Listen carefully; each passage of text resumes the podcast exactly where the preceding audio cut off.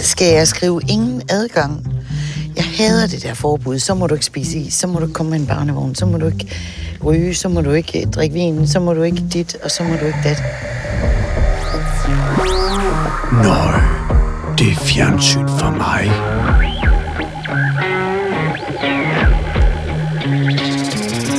Du er tunet ind på Fjernsyn for mig, podcasten, der handler om at anmelde Flow TV. I denne udgave kigger vi på kultur i Vestjylland, når vi først følger Jan Gindbergs færden i Lemvi, hvor han med vanlig spøgefuld mine leder efter kunstnerisk islet blandt magt og mange i Gindberg på kanten. Dernæst rykker vi en anelse sydpå og zoomer ind på rockmusikeren Johnny Massens malerier i TV2 Fri-programmet Ja for Fanø, der tager udgangspunkt i øen af samme navn. Vi er også taget vestpå, dog kun til Vesterbro, for at besøge graverjournalist og frygtløs detektorvært Adina Ren, der skal hjælpe os med at skelne skidt fra kanel. Så grib godt fat i stafeli og hvidvinsglas, når vi skyller ind over medielandskabet som en brusende Vesterhavsbølge. Velkommen til afsnit 111 af Fjernsyn for mig. Mine damer og herrer, tag rigtig godt imod jeres værter, Dan Andersen og Morten Rum Sørensen. Velkommen til et sprit nyt afsnit fjernsyn for mig, hvis du altså hører det lige nu, som det udkommer. Og velkommen til dig, Adina Ren. Tak for det. Eller måske skulle du i virkeligheden sige velkommen til os, fordi velkommen. vi har fået ja. lov til at komme hjem og besøge dig. Øh, og det er vi rigtig, rigtig glade for. 28 år. Er det lige, rigtigt? Lige fyldt 29. 9, 29, jamen 29, ja. tillykke med det så. Tak skal du have. Det er at gå, altså i hvert fald har gået toe-to-toe med nogle af de største hjerner herhjemme, vi har øh, eller politikere, forskere, alle mulige, og faktisk her de sidste, ja, hvad er det blevet til? Fire, fire år? Nu blev jeg mistet af lige, hvor lang tid du egentlig lavede detektor. Nej, slet ikke så lang tid faktisk overhovedet, desværre. Ja. Øh, ingen gang halvandet år. Nej, ja, det, det var fra, fra maj øh, 21 eller sådan noget, ikke? Så, ja, øh, ja. ja. lige præcis. Ja, Men det er jo lige lukket desværre. Jeg tror, jeg hvornår hørte det, det sidste afsnit for en måneds tid siden, om lige slut september. 30. Ja. september, kan jeg så fortælle. Ja, øh, ja september. Og du har fakta tjekket. Jeg har fakta tjekket. der skal ikke nogen, der skal noget på. Nej, nej, men det er meget godt, du men gør det. Jeg er jo nødt til at spørge med det samme, altså, som jeg sidder med, med et kæmpestort, uh, what the fuck, altså hvorfor lukker man yeah. detektor, og så har alle mulige uh, åndssvage programmer på DR? Det var jo noget, det, det er jo det, altså i, i, hvad hedder sådan noget, magtens tredeling, og med journalistikken som fire søjler, og alt sådan noget. Det er jo det, man, vi skal bruge det til at og, og kritisere politikerne. Hvordan kan man tillade sig at, at lukke sådan et program? Øhm, det er jo ikke nogen hemmelighed, at jeg har været rigtig træt af den her beslutning om, at detektor er blevet lukket. Egentlig ikke kun fordi, at jeg så skal have et andet job, men også bare fordi, jeg synes, det er en virkelig åndssvag beslutning, også som du siger, Morten. Altså, det er så vigtig en institution i DR. Jeg har også været ude og banke lidt i bordet og sige, det var da tåbeligt, men der er ikke så meget at gøre. Altså, den officielle sådan, forklaring, som jeg også øh, er ret sikker på, er den rigtige, det er, at, øhm, at DR skal spare nogle penge. DR vil gerne digitalisere en masse. Vi skal have en masse podcast, vi skal have en masse streaming. Det er rigtig vigtigt, at danskerne, en større procentdel af danskerne, ligesom øhm, bliver hed over på DR's digitale platforme. Øh, der er ligesom ikke nok, der er der nu. Og Detektor havde ikke sådan super mange podcast-lyttere. Nok lidt flere end øh, ja, men... Øh. det der skal der ikke så meget til, men I havde jo mange Flow TV-lyttere, men det var ikke nok. Ja, ikke, ikke Flow TV, men... Eller, ja, jamen, jeg kom bare til, at det var lidt ja, ja. det omvendte, da jeg lavede... Jeg lavede Love Island på et tidspunkt. Øh, men oh, der var det faktisk lidt det modsatte. Ja. At der var ikke nok Flow TV, fordi de fleste sad og så det på streaming tjenester. Mm. Det var det, der var sådan lidt, øh, så kan det være, at vi ikke skal lave flere sæsoner. Og så er det sjovt, at vi er kommet, du ved, tre år længere frem i tiden, og nu er det faktisk den omvendte verden, hvor man tænker, ej, vi gider ikke alle de der Flow-lyttere der. Men to be honest, altså, så kan jeg heller, altså, det er ikke sådan gennemsigtigt for mig, hvad der ligesom sker op i de der øh, mellemleders hjerner, altså fordi vi, altså, grunden til, at vi havde så mange øh, lyttere og flow, det var også bare fordi P1 er en taknemmelig kanal at sende på. Altså, det er ikke sådan, at jeg tror, vi havde mellem 150 og 200.000 lyttere. Ikke? Det er jo ikke sådan, at folk at der var det antal mennesker, der gik ind og trykkede play. Der er jo bare mange mennesker, der lytter til P1. Det fungerer godt. Jeg tror, der er mange, der er glade for det. Øhm, så er der så ikke helt så mange, der går ind og hører vores udsendelse på podcast. Men hvorfor lave om på det? Altså, jeg tror, det fungerede meget godt. Altså, jeg tror, der var mange mennesker, der var glade for det egentlig. Men nu er der en eller anden masterplan ude i den der gigantiske bygning om, at øh, alt skal digitaliseres. Øh, fremtiden er digital. Øhm, os, der lytter slash ser flow, dør en dag, tror jeg. Så, øh, så øh, vi skal bare lave podcasts og lave streaming.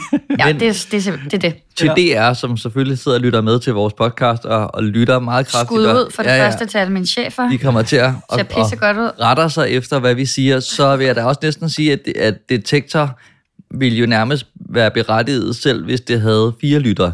Altså på den måde, at jeg siger næsten, men fordi at det var jo et, et program, som ja, politikere nærmest var lidt bange for. Mm. Så ja, det er måske også et voldsomt ord, men var sådan lidt, Ej. nu skal jeg også lige tage mig sammen, fordi at det kan jo være, at jeg ender i detektor, og så er det rigtig akavet, hvis jeg ikke kan bakke min, øh, mine udtalelser op. Og at, at, alene det er vel sådan, at det er det vigtigste ved journalistikken i forhold til den der graver journalistik og vagthundspolitik og så videre. Ja, altså, jeg er jo egentlig bare rørende enig. Altså også fordi, så er der ligesom den der dig- digital argumentet, som måske er det primære, men øh, så er der også et argument om, altså grund til det lukkede, at øh, andre medier faktatjekker, og danskerne godt ved, hvad fake news er fik jeg at vide den dag, det blev lukket. Det er stadig en sætning, jeg simpelthen ikke rigtig forstår. Nej. Det er også som om, den stopper sådan lidt underligt, ikke? Danskerne ved godt, hvad fake news er. Ja. Og derfor så er det jo stadig måske ret vigtigt, at der sidder en selvstændig redaktion og systematisk faktatjekker magthavers påstand, og i øvrigt konfronterer magthaverne med de ting, der nu engang er blevet sagt, som er forkerte. Nå, anyways, men jeg er jo helt enig med dig, Dan. Altså, okay, så kunne man sagt, så lukker vi måske det her radioprogram, hvis nu, at det var for dyrt. Men tænk at lukke hele den institution, som Detektor er. Altså, nu har jeg siddet i beskedende, ja, et år og et halvt eller sådan noget, ikke? Mm. Jeg kan ikke, ja, halvandet år. Men programmet har eksisteret i 11 år. Ja. Altså, det er jo sådan, sådan en, en flyvende masse, der svæver rundt mellem magthavere, som sørger for, at de tænker sig om. Altså, Ja. jeg har ikke et tal på. Vi prøvede at lave sådan en lille sammenklip i det sidste program, men jeg kan gå ind og høre, det er meget grineren til sidst i programmet, men sådan en lille sammenklip af politikere bare i Folketingssalen, der står på Folketingets talerstol og siger, nu skal de passe på, hvad jeg siger, øh, jeg vil ikke i detektor, eller øh, det er derfor, jeg er detektor til at tjekke, øh, mm. øh, uha, ja, ja, ja, øh, sidst jeg var i detektor, så fik jeg at vide, eller sådan, det er jo hele tiden sådan en løftet pegefinger, en, hov, jeg stopper lige op og tænker mig om, fordi at jeg skal faktisk stå til ansvar for det, jeg siger, og jeg sidder med en masse magt, øh, det er vigtigt, at jeg bruger den rigtigt, og derfor så har jeg faktisk ansvar for, at de ting, jeg siger, er korrekt. Ikke? Det har detektor hjulpet med, bare det, at det har eksisteret, og allerede nu, så kan jeg jo høre folk, siger i radioen, øh, ja, ja, nu kan detektor jo ikke komme efter mig længere, men og sådan, så kan det stadig blive brugt lidt, men jeg er bare bange for, at den sådan fader ud en dag, ikke? Jo, Det er bedste reklame for at få det tilbage, vil Ja, jeg sige.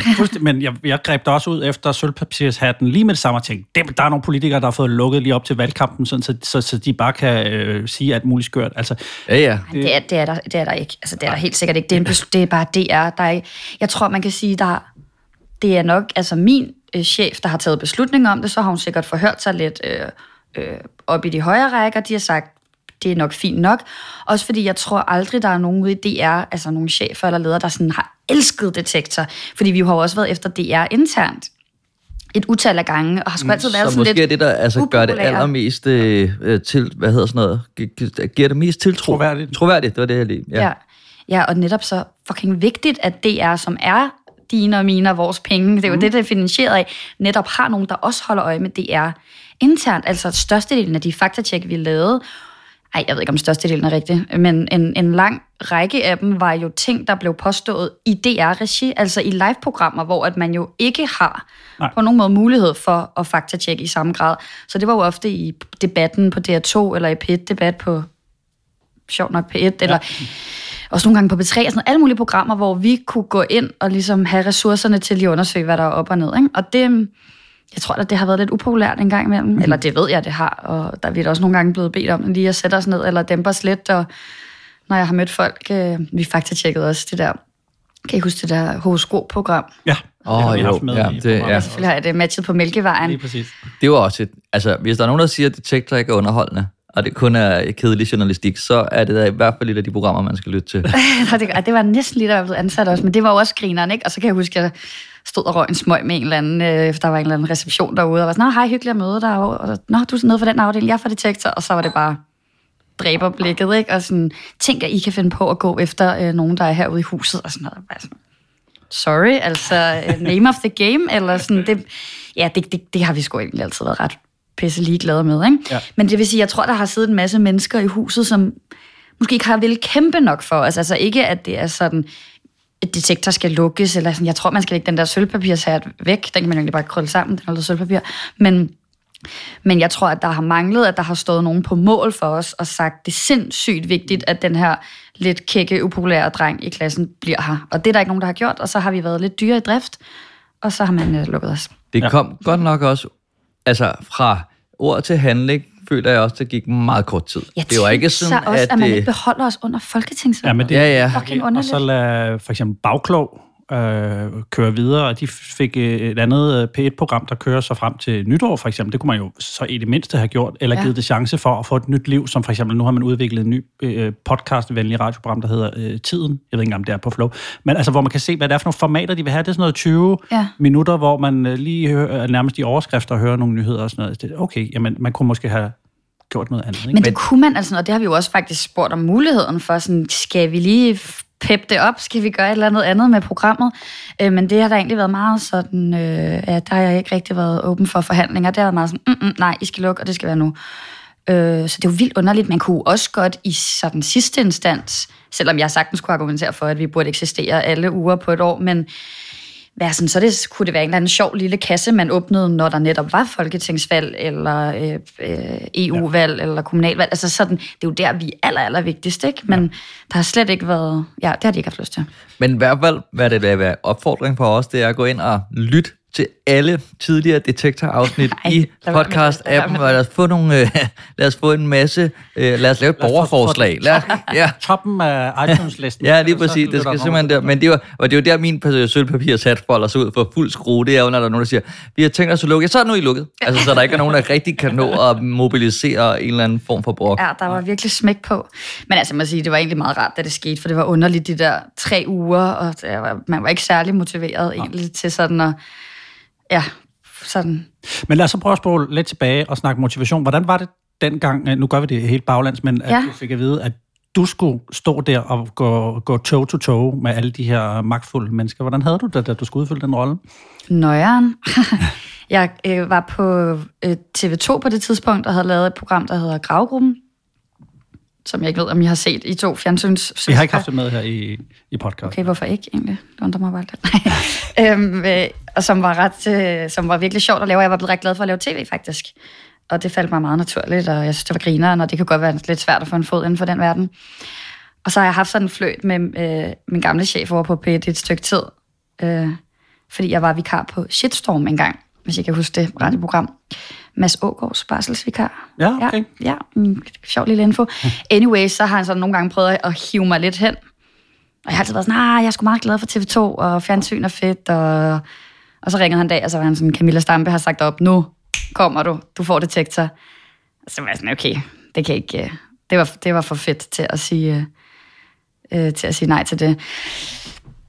Så det var sådan, intuitivt blev jeg bare drejet af, af jobbet, ikke? Men da jeg så startede, så synes jeg, det var vildt nøjeren, fordi jeg har aldrig været radiovært før på den måde.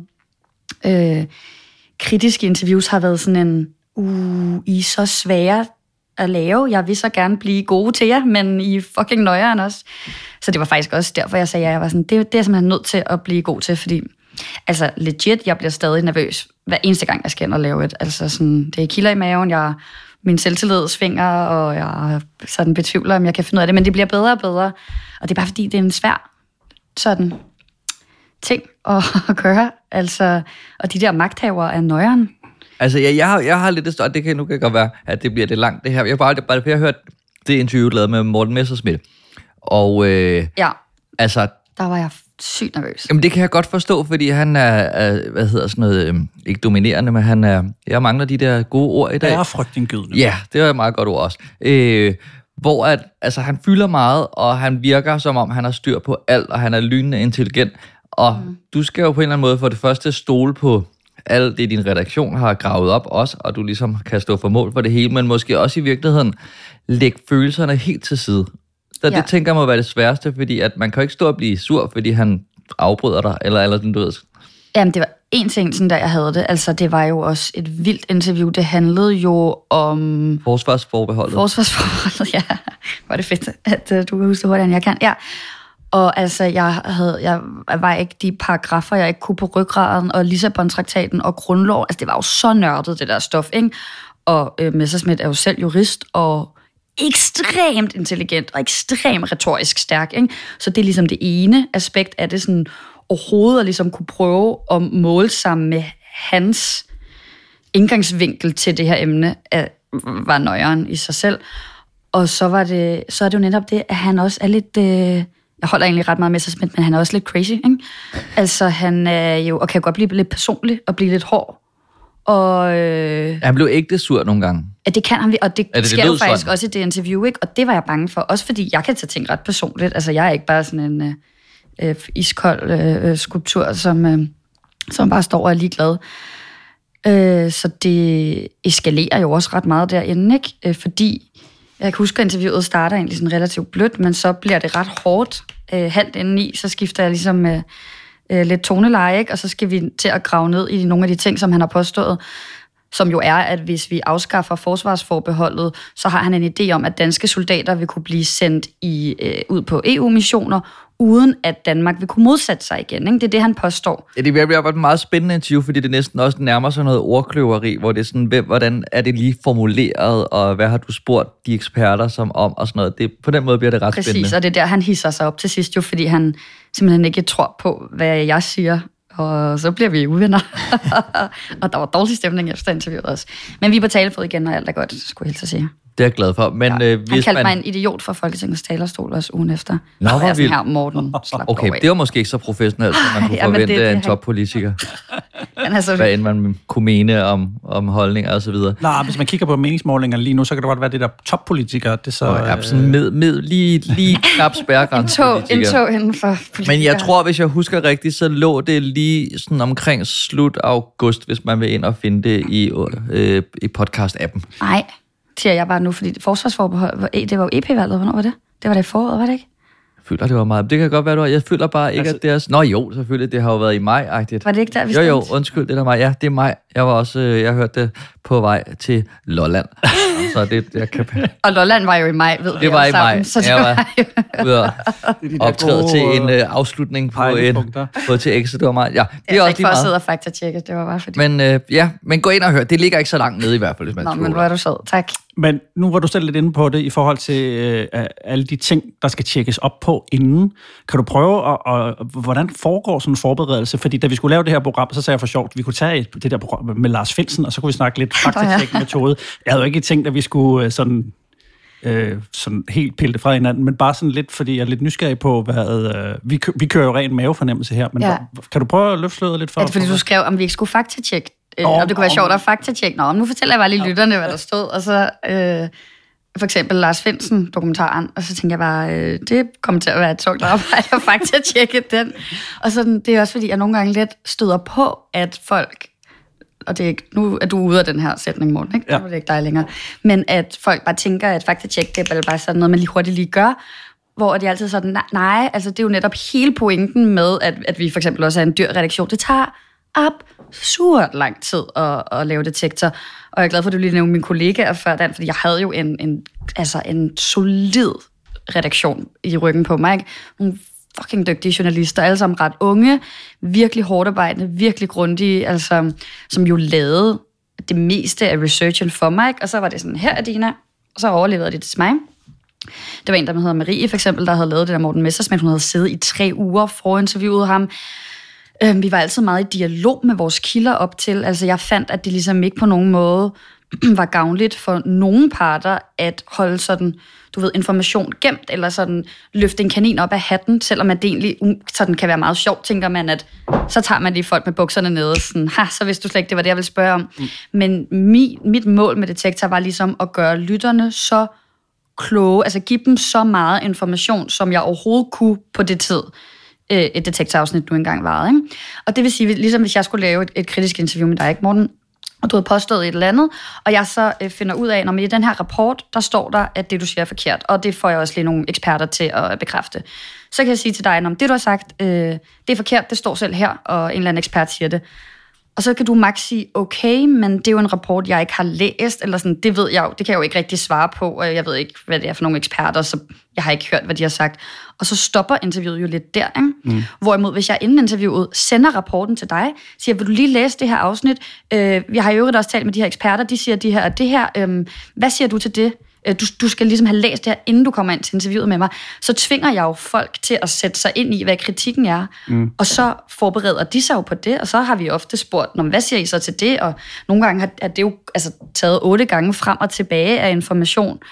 Øhm, det vil sige, når interviewet så skal laves, så er vi jo så meget længere inde, vi er jo så meget klogere, vi rykker os så meget mere. Det er jo ofte der, at vi også får folk til at sige, jamen det er jeg nødt til at beklage, eller jeg sagde noget forkert, fordi de kan ligesom ikke, altså de kan ikke holde et eller andet skjold op for dem, som bare er sådan, det ved jeg ikke noget om, eller det ved jeg ikke. Mm. Så ekstremt meget forberedelsestid, vil jeg bare sige.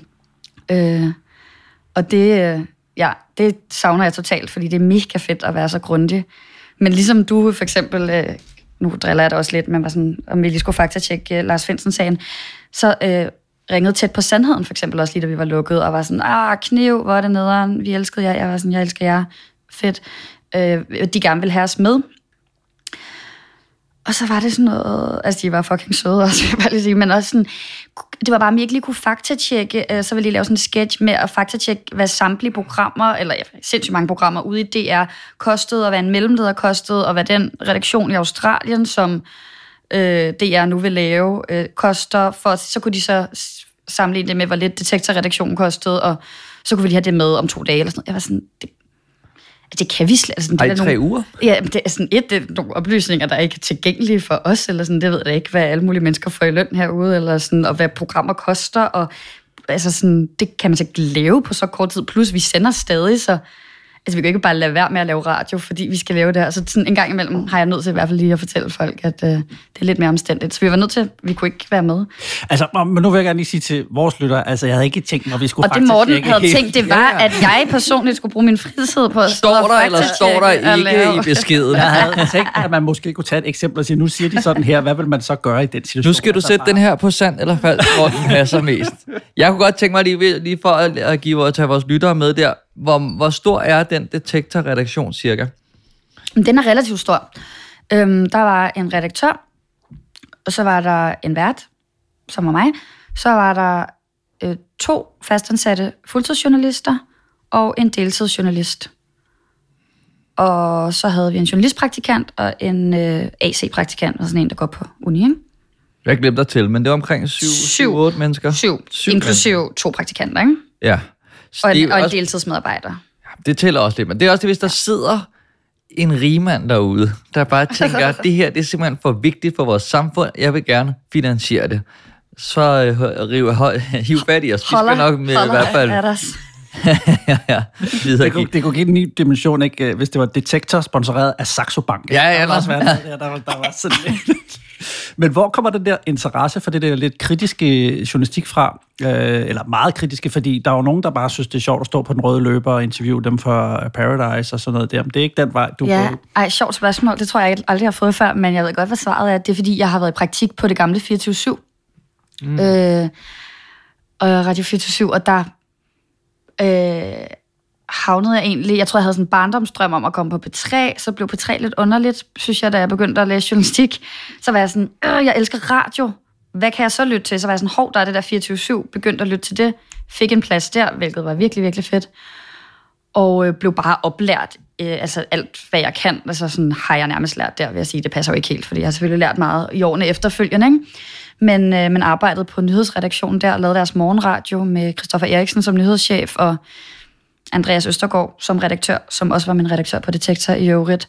Og de lærte mig bare sindssygt meget om kritisk journalistik og, og prioritere historier og overskride grænser og gå til den og finde på kreative metoder. Et til både interviewe folk, men også til at formidle historier i radioen. Ikke? Så det er virkelig, um, det var der, jeg fik uh, smag for det. Mm. Det var også en god flade der, hvor de heller ikke var bange for, at der blev lidt dårlig stemning til morgenkaffen, når de interviewede nogen i radioen. Nej, præcis. Det er jo Asger Juhl, øh, Knud Brix, øh, Anna Engrich, og så hende, der hedder Ida Hersken, som er på politikken nu, mm. som var værter, som har lært mig, altså det, det er totalt dem, jeg har været inspireret af og set op til, og som jeg har sådan, øh, øh, ja, prøvet at, at nå til sokkerholderne. Det er nærmest også, jeg vil sige, sådan, øh, øh, nutidens superkraft, det er at kunne være i en dårlig stemning, og ikke sådan tænke, øh, den skal lappes hurtigt. Ja, der har vi jo kendt hinanden i mange år. Det er rigtigt, og der sker altså noget lidt akavet. Ja, også fordi æm... der er egentlig ikke særlig god stemning. Nej, nej, nej, hvad er det egentlig? Har I også tænkt over det? Nu, nu når mikrofonen kører, det er det bedste. Altså, så spiller vi det lidt op. Ikke? Kunne du finde på at vende tilbage til skærmen igen? Ja, det kunne jeg godt. Det er slet ikke nogen hemmelighed, at jeg også spekulerer lidt mm. nu på, om det, er, om det er noget, jeg skal til at lave. Altså, øhm, øh, jeg håber jo lidt, jeg er fastansat ude i DR, umiddelbart et sted med ret mange skærme, øh, at det kunne være, at, at, at der kunne ske noget internt i huset. Øh, men det er ikke noget, jeg sådan har travlt med, men det, jeg, jeg savner at lave tv. Mm. Vi har jo haft dig lidt med i vores program i konspirationsteoretikerne har ordet, ja, øh, hvor du har en, en lille birolle. Gik du på kompromis dengang egentlig med jeres faktatjek eller sådan noget på, på tv's præmisser, eller var det helt reelt, det der blev lavet i det program? Øh, og hvad gik på kompromis i forhold til hvad? Nå, i forhold til, at, det var, øh, at der var tv indenover øh, og lave det, hvor I skulle ligesom øh, lave kritik af den udsendelse, som var lavet inde i det program ja. med sin Molde dem. Ja, altså, øh, nej, det foregik på den. Det var sygt svært, faktisk. Jeg var for det første lige blevet ansat, så det var inden vi overhovedet havde lavet nogle radioprogrammer endnu. Øhm, ja, øh, det var nogle konspirationsteoretikere, der havde lavet et tv-program på 12 minutter, hvor øh, de ligesom fik lov til at styre slagets gang, ikke? fordi deres kritik af medierne hele tiden skal bestemme mm. og censurere. Ikke? Fint. Så skulle Detektor så faktatjekke de 12 minutter. Og det foregår så på en måde, hvor jeg laver et interview med en af de her konspirationsteoretikere ude i DR, og det skal laves live on tape. Så jeg har, jeg tror, 14 minutter, og det var så svært, fordi de, vi var nødt til at lave det live on tape, så de der konspirationsteoretikere ikke kunne komme på bagkant og sige, øh, I har klippet i det, og det er bare typisk alle medier, og det er hele vores point, ikke? Så jeg havde ligesom et produktionsselskab på den ene side, der var sådan, øh, du skal holde de her 14 minutter, og du skal, der skal både være en hej og goddag, og en tak og farvel, og du skal nå øh, alt det, du vil. Han skal jo også lige have noget taletid. Og så stod min redaktør på den anden side og var sådan, du skal igennem altså de her fire faktatjek, fordi det er Detectors Brain, der ligesom står på spil. Så altså, vi skal have det hele igennem, og du skal nå at forklare alt det her fakta, ikke? Så det var sygt svært. Øh, men det gik egentlig øh, sådan 7 ud af 10, føler jeg. Ja. Relativt godt, men det var, men det var svært også, ikke? Oh. Man kan ikke lige tage en sætning om, eller, en, eller lige trække vejret, eller vi prøver lige igen, eller og sådan virkelig være kritisk, men så også virkelig hurtigt skulle videre, fordi der var også lige alle de andre ting, vi skulle nå igennem. Ja. Nå, hvad gav I deres stjerner dengang? Ja, ret højt. Ja, jeg, jeg kan lige huske, at vi var ret begejstrede for det program, og hvor det var... Men man kan gå tilbage og lytte det der også, hvis, hvis man virkelig lidt mærkeligt den her lille forklaring på det. Men, men hvis man lytter til vores afsnit, eller endnu bedre ser konspirationsteoretikerne har ordet, så, så forstår man det hele. Ja, det er et sygt godt program. Jeg har kun med i sidste afsnit. Jo, hele, hele serien er, er mega god og sjov. Det kunne også være, at der var en plads til dig over på øh, TV2 igen en dag. Øh, jeg synes da i hvert fald, at de er begyndt lidt at løfte altså arven fra DR med øh, at gå ind og, og altså, tjekke nogle ting. Jeg ved ikke, om I har set, fået set opråb for plejehjemmet, mm. som er sådan en opfølger til deres første øh, program, som... Mm altså, men i hvert fald, måske, i hvert fald ligger lidt op af, af vagthunden der, hvor at der er nogen, der går ind og ser efter, men der blev jo lovet en masse, blev det hold, og det, det gjorde det overhovedet. Har du set det, Dina? Jeg har faktisk ikke set øh, dokumentaren, men jeg øh, arbejder på P1 Debat nu, hvor vi har lavet en hel udsendelse om det, så jeg ved ret meget om, hvad der sker i den, og hvad kritikken er, og, og har hørt om mange af scenerne og synes, at det lyder som et mega godt stykke arbejde, TV2 har lavet. Jamen, det var nemlig, fordi det jo, tænker jeg, også er tung, tung øh, journalistik i virkeligheden. Altså en ting er det der, hele det der øh, øh, skæg og blå briller og skjult kamera, men jeg tænker også forhåbentlig, at der ligger en masse øh, faktatjek og tal, og der er nogen, der skal ud og lede efter nogle penge, der mm. måske er blevet sendt afsted, og hvem har ansvaret og alle de her ting. Ja, ja, ja og det er TV2's dokumentargruppe, som jeg faktisk har siddet i også, øh, der har lavet den. Og øh, det er bare nogle ekstremt dygtige journalister og tilrettelæggere, der, der sidder der. Og nu kender jeg ikke personligt hende, der har lavet den, men man har også hørt, at hun bare skulle være et jern af en journalist. Ikke? Så det synes jeg bare er så fedt, at, øh, at de prioriterer sådan nogle historier. Hvad, hvad synes du om Jan Gindbergs øh, interviewteknik? den er god. den er anderledes. Komikeren Jan Gindberg er efterhånden nået til sin 8. sæson af serien Gindberg på kanten på DR, hvor han har travet Danmarks afkrog tyndt siden 2011 i sin utrættelige jagt efter gode reportagehistorier og materiale til sit lokalpatriotiske stand-up show. Mm.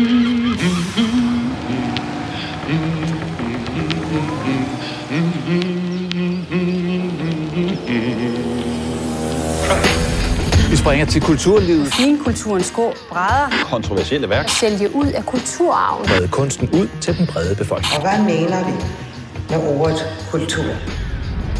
Kulturen Hvordan kan det lyde?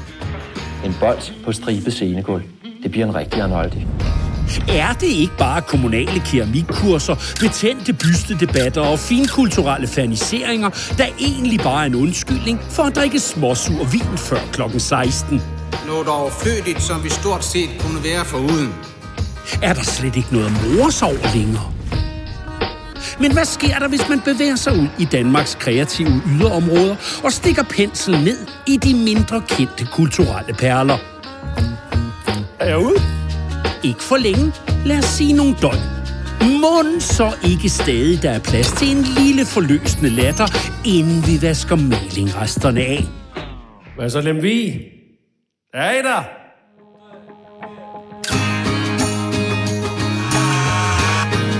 Et af de bedste bud på sådan en blanding mellem noget public service og underholdning. Det kan godt være, at det vejer lidt mere over mod underholdning, men jeg synes virkelig også, at vi får lov at komme rundt på kanten, som det jo kalder sig, og det er trods alt 8. sæson.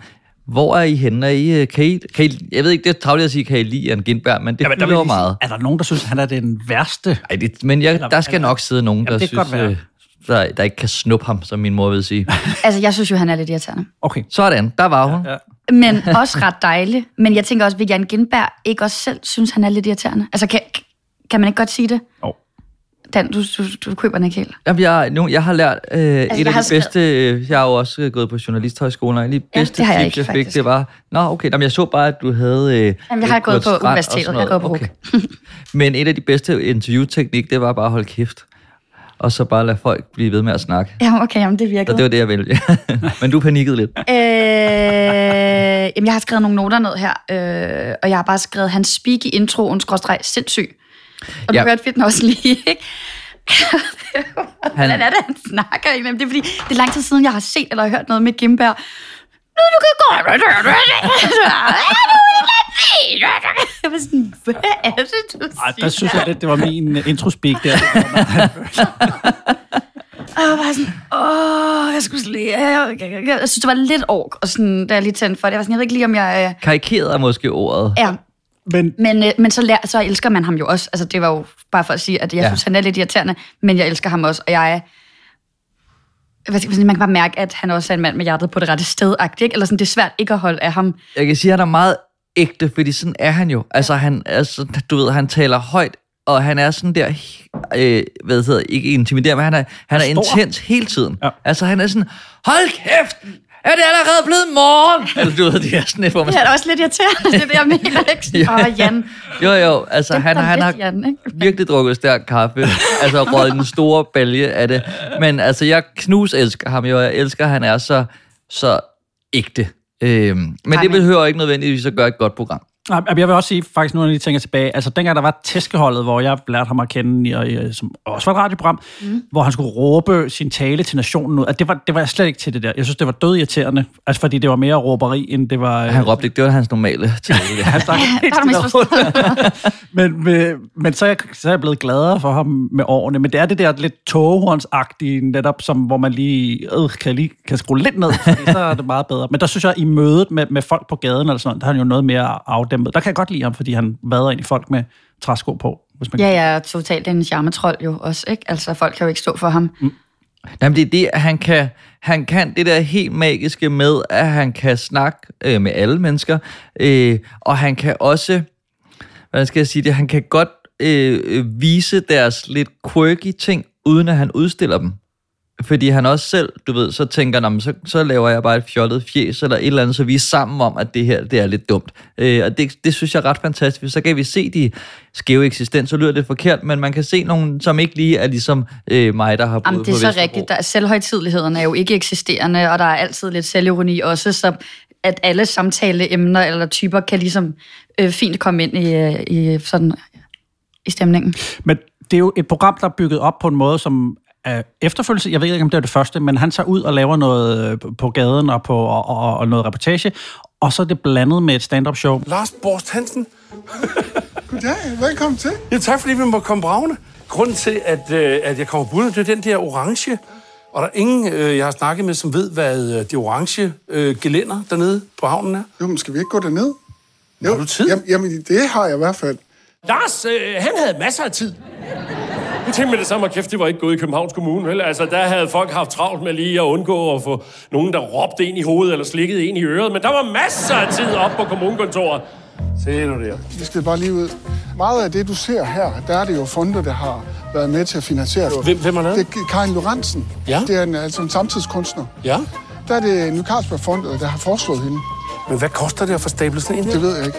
Det ved du ikke? Nej. Men det er jo vores massive drukkultur, der har gjort Carlsberg rige, ikke? Så det er også meget rimeligt, de giver noget tilbage, ikke? Altså, Jeg synes jo, det er helt fantastisk, men jeg kan jo også godt lide stand-up-genre, sjovt nok. Øh, jeg, en lille sjov trivia, det er jo, at øh, det er jo Gindberg selv, der har fundet på det her program. Mm. Øh, og da han, øh, han var jo selv ude og lave en dummy, øh, og da han ligesom kom med øh, ja, dummyen, er det næsten altså en til en, som vi ser det færdige program. Den eneste forskel, der var, det var, at først, altså i den originale dummy, hvis man kan sige det sådan, der var han først ude i interview, og så kom stand til sidst, hvor at det her er klippet sammen. Men det synes jeg i sig selv er imponeret. Men jeg er... Og altså sådan en hel bid, kun med reportage, og så en hel bid. Altså, ja, er slet præcis. Ikke, Ah, okay.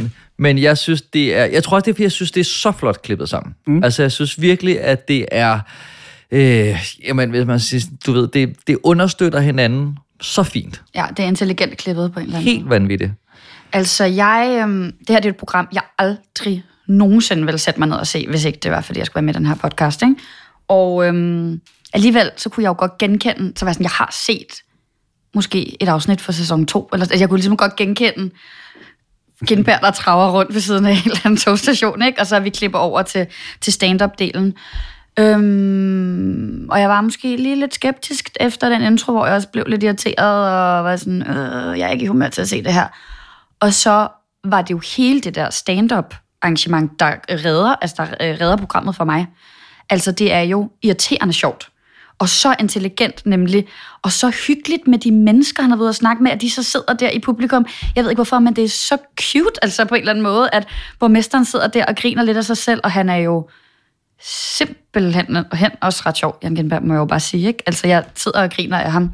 Fordi jeg synes, det er jo så at tage hul på lidt den anden del af programmet, at det måske også, jeg synes, det blev lidt kedeligt rundt i Lemvi nogle gange. Mm. Men, men så, så grinte jeg, øh, når, vi, når vi kom ind i, i, i stand-up øh, Men det, jeg tænker også, det er det, som programmets altså, største styrke er, det er netop, at det kan tage noget rigtig kedeligt, som ingen gider at se et program om, og så tilføre Gindberg og stand-up, og så lige pludselig, altså så, så kommer vi ud og oplever klimatoriet, eller hvad det er, det hedder, og altså ting, som jeg aldrig ville se et program om. Jamen det er det, og jeg tog mig også, altså nogle gange i at det er sådan ting, man kan lave, eller jeg nogle gange laver, når jeg ser et program, så er sådan, vil det her være et program, hvis verden ikke var der? Mm. Altså, mm. Hvad, hvor relevant er det her? Hvor journalistisk relevant er det? Hvor, altså sådan, øh, og der kan man jo altså bare, altså det er jo stensikker her, altså der er jo ikke et program uden Genberg her, eller sådan, det er jo ikke, øh, synes jeg i hvert fald, spændende at se på to handsker på et eller andet museum. Øh, Men vil der ikke være et program på DR's ønskeliste, der hedder, øh, vi vil godt have et program om, at der var jo på et tidspunkt selvfølgelig om udkants Danmark, men nu, nu er det sådan mere kulturen rundt om i landet. Mm. Altså, vil der ikke være sådan en spiseseddel ud til produktionsselskaber? Altså, vi kunne rigtig godt tænke mig også noget, hvor vi er bare ude rundt i Danmark. Om det har der været. Det har du helt sikkert været for fem Ja, ja, men måske hvis. Gindberg ikke havde været der nu, om det så ikke havde været sådan en, hvordan løser vi den her, så har der været alle mulige irriterende dårlige Og bud. jeg tror faktisk netop også dengang, han gik rundt med sin dummy, og havde lidt svært ved at få den solgt, at han var på forkant med udkant, hvis man kan sige det Ja. på Ja. den flotte Wow. måde. Ja, tak. Flot. Øh, fordi at det var jo noget, der kom i en bølge bagefter, at alt skulle have sådan en udkants, øh, altså Mm. øh, feeling. Ikke? Nu, nu skal det ikke være københavneri i det hele. Ja, men det er jo så også der i genistregen ligger, ikke? Altså, at det jo så kører på 8. sæson nu, netop fordi, at han kan af en eller anden grund sælge, at vi står på et eller andet halvstenet, altså synes jeg jo i hvert fald, museum i Lemvi, og taler om et eller andet, der umiddelbart overhovedet ikke interesserer mig, men så sad jeg alligevel og grinede lidt med, ikke? Jamen det, og det er vel også sådan en stand-up øh, øvelse i at sige, kan jeg tage det her relativt kedelige, og så igennem min prisme gør det sjovt, i hvert fald, om Mm. ikke andet, ikke? Og Ja. det jeg også synes, han kan, det er, og det kan selvfølgelig også være, at de bare er altså mega gode til at finde cases, øh, altså personer, hvor end de går hen. Men jeg tror også, der er noget, der tilfalder ham, og få de, altså få de mennesker, han møder, gjort trygge, men også få deres altså, sjove sider frem, og deres sådan lidt løsslupende ting. For jeg synes, alle han snakker med er 100%. fantastiske. Ja. Tænker du på sheriffen lige nu? Jeg tænker på alle sammen, men sheriffen også. altså, okay, det er sådan, men alle er bare ret sjove, og alle er sådan, du ved, øh, som om, at de lige har den der dag om året, hvor de sprudler, ikke? Men prøv at høre, hvis ikke det var Gindberg, der havde stået der, ved jeg ikke, så havde, kunne man sende en eller anden TV2 lokaljournalist ud og stå og snakke, og så havde jeg skudt mig selv i hovedet. Altså, det mener jeg virkelig. Altså, det synes jeg ikke, det er spændende. Altså, jeg sådan, det synes jeg virkelig ikke. Men han er jo en gøjler og grineren, og netop for dem, han får også dem til at grine af sig selv jo. Ja. Og det er totalt sødt og charmerende. Og så øh, klipper vi hen til, at de sidder dernede i publikum og har taget deres fine cardigan på, og sidder og griner lidt af ham, der står og tager noget pis på det hele. Og, sådan, og så vokser det, synes jeg. Men altså, ellers så det ved jeg ikke, så synes jeg ikke, at det men, har nogen relevans. Men synes du oprigtigt, at stand-up-delen er sjov? Ja. Ja, okay, fordi jeg, jeg tænkte lidt, uh, er, er vi sådan lige kvart altså, i... Eller overraskende, jamen det er vi jo, men måske over, overraskende sjov i stand-up hejs, skriver jeg. Ja. Men okay, jeg er glad for, at vi i hvert fald kan blive enige om, at øh, han er øh, fremragende formidler, komiker og vært i det her program. Ja. Der, der er to ting, jeg godt kunne tænke mig lige, hvis vi også skal have øh, lidt af kritikken med, og jeg kunne næsten fornemme måske, at vi er lidt enige af dine... Det er lidt kedeligt, fordi der er jo egentlig ikke nogen historie i det. Altså, det er jo, det er jo nogle scener, som giver, giver materiale til hans stand-up-del, men der er jo ikke noget, vi skal. Altså, hvor skal vi hen med det her, ikke? Mm. Og så fordi, så er det sådan samtidskunstdelen jo, der faktisk bliver lagt væk på. Altså det er jo ikke bare, at vi undersøger noget kunst, det er jo noget samtidskunst. Så jeg tror måske, at jeg fik en forventning om noget provokerende, eller nogle unge mennesker, der gjorde, eller det ved jeg ikke, et eller andet. Og så, altså der er jo ikke en person under 50 i det her program, mm. eller sådan, og det går, ej, det passer ikke ind på det religiøse museum. Jeg er nok lidt yngre, ikke? Mm. Men... Men ikke meget. du kan ikke helt huske det, men det tror jeg, hun er, ikke? Øhm, men der var ikke noget, altså der var, jeg blev da ikke provokeret på noget tidspunkt, eller øh, sådan fik røde kinder, eller... Mm. Men lige der, altså jeg anerkender kritik, men jeg vil også gerne der rose for, at de har altså den siger klassiske fakta øh, video, hvor man skal lære lidt om samtidskunst, samtidskunst, men som de altså helt fantastisk har klippet sammen med, han også laver det som stand-up, og jeg, altså, det er sådan ret vanvittigt sådan, hvad skal man sige, forståelse for det endelige program, eller jeg, jeg ved slet ikke, om det bare er lavet så detaljeret ned på manusplan. Men så er der selvfølgelig nogen, der spørger, hvad er samtidskunst egentlig, som du står hele tiden og ævler om, Jan Gindberg? Samtidskunst er et begreb, der bruges til at beskrive den kunst, som skabes af en aktuel generation. Og det vil jo sige, at sådan noget som Mona Lisa, på et tidspunkt har det jo også været samtidskunst. Og nu er det så blevet datidskunst, eller bare kunst. Lidt ligesom en gammeldags isvaffel engang hed en her og nu vaffel. Og det synes jeg er vidunderligt. Begrebet blev introduceret i 1960'erne, hvor samtidskunsten blev en kommentar til tiden. Det er netop kunstens natur at gøre det. Som da Bjørn Nørgaard, som et hint til Vietnamkrigen, parterede en hest på en mark i Kirkehyllinge. Ja, hvad, hvad er det for nogle værdier, hele vores samfund bygger på? Eller da Banksy lå sit kunstværk makulere sig selv lige efter hammerslag. Nogle gange er kunstneren selv en del af værket, hvor hun øh, bad sit publikum om at komme op og stirre sig ind i ansigtet, indtil der ligesom skete et eller andet. Og på den måde kan man jo sige, at det her jo egentlig også er et stykke samtidskultur. Vi kunne kalde, kan vide, hvad der er over på TV2 i øjeblikket. Jeg ved ikke, om man kan fornemme det til lyd, øh, på lyd, men jeg kan også kun opfordre til at gå ind og se programmet på DR, men, men vi er sådan, vi klipper lidt frem og tilbage mellem, du ved, han fortæller om ja, øh, nogle tidligere kunstværker og noget speak, og klipper ud til scenen, hvor han, altså, hvor det bare flettet sammen, så det er næsten, man kan, på lyden kan man lyde nærmest som en lang speak. Mm. Men det er det ikke. Det er klippet sammen med scene, øh, optræden og øh, billeder fra den gang. Øh, Jeg tror faktisk også, at han står på scenen foran en stor skærm måske og forklarer. Det, jeg, jeg synes i hvert fald, det er helt fantastisk løst. Øh, et andet, jeg har et Hvis andet... fan derovre, var? Jamen det er, jamen det, det er altså også, men det ja, jeg synes bare, at det er sjældent, jeg ser noget, der er så øh, veltilrettelagt. Et- Jeg har et andet klip, hvor at, øh, det er fordi, jeg tænker, at normalt, når man laver sådan programmer, så sidder man jo og laver manus, men tit, øh, det har vi også været efter, hvis det bliver for skabelonsagtigt, så er det også meget tydeligt. Mm. Øh, hvor at her er et andet eksempel på, at de har ligesom siddet og tænkt, det kunne være, i stedet for at vi bare altså, siger det, så kunne det være sjovt at øh, gøre det, hvor du ligesom øh, falder ind til sidst, hvor at, øh, han giver et, jeg kan ikke huske, nu har jeg glemt, hvad øh, tører. Vi kan lige høre klippet. Hvis jeg siger Tør Larsen, så er der sikkert mange, der sidder og tænker, spiller han for Brøndby eller AGF? Nej, Tør Larsen var den store danske digter, der døde her i Lemvi, og er faderen til nogle af de store danske højskolesange, såsom Danmark, nu blunder den lyse nat.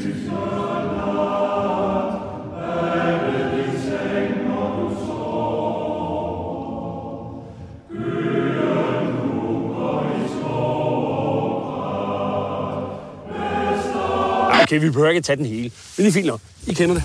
Det, der sker for at tage serien lidt i hånd, eller lytteren lidt i hånd, det er, at han sidder på en bænk, og så siger han, Danmark nu blunder en lyse nat, som glider over i, i sang, hvor han ligesom sidder og skuer ud, og så øh, tilbage til, at han siger, den kender I.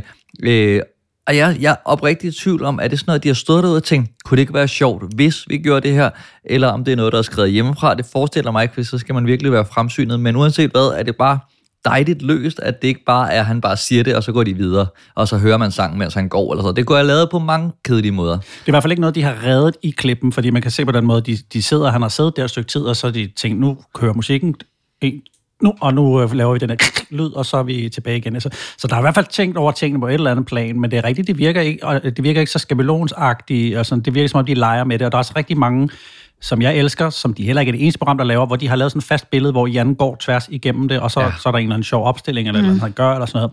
Og nogle gange, så bryder de også ligesom den fjerde væg, så snakker han med fotografen om, at der er gået kluder i den. Ja, det vil jeg nævne, det næste. Ja, fotografen, ja. Øh, ja. Rette sætter ham lidt. Så om det her, det, kan, det, det, det ved jeg ikke, om I er fans af. Vi kommer ud på vejen, på et tidspunkt på vej ind til Lemvi, og så er der et skilt, hvor der står øh, Bilmuseum, og møder så øh, Mogens. Hører vi? Ja. Men kommer du ikke bare lige gående ind Jo, i jo, jo, jo, jo. Hvad var det, du hed? Undskyld. Mogens. Ja, det skal du, du tror da alt for hurtigt ind i billedet. Du har ikke fået et værsgo. Værsgo. Hej, så. Adina, hvad synes du om, om det greb? Fordi det er jo noget helt andet, at vi ligesom bryder, og det lyder næsten som om, at, ja. at, øh, at fotografen eller tilrettelæggeren, eller hvem det er, der ligesom har spiket efterfølgende, eller i hvert fald ind i en mikrofon, siden det er så tydeligt, ikke? Ja, altså jeg elskede det ikke her. Øhm, fordi det er lidt ligegyldigt, føler jeg. Altså jeg kan egentlig godt lide grebet, hvis det har en relevans. At det kunne være ret fedt, hvis jeg havde et eksempel lige nu, hvor at, øh, at det har det. Men det, det føler jeg, at, at jeg tit har set, altså hvor at der øhm, er, en, er en, en større mening med, øh, med at, at fotografen skal indgå. Øh, jeg stussede godt over det i går og tænkte, øh, nå, tror jeg bare. Altså, det var ikke, fordi jeg sådan blev sur. Nej, nej. Jeg synes, det var, lidt det var heller ikke den fornemmelse, du Synes gav. I, det var super sexet, eller hvad?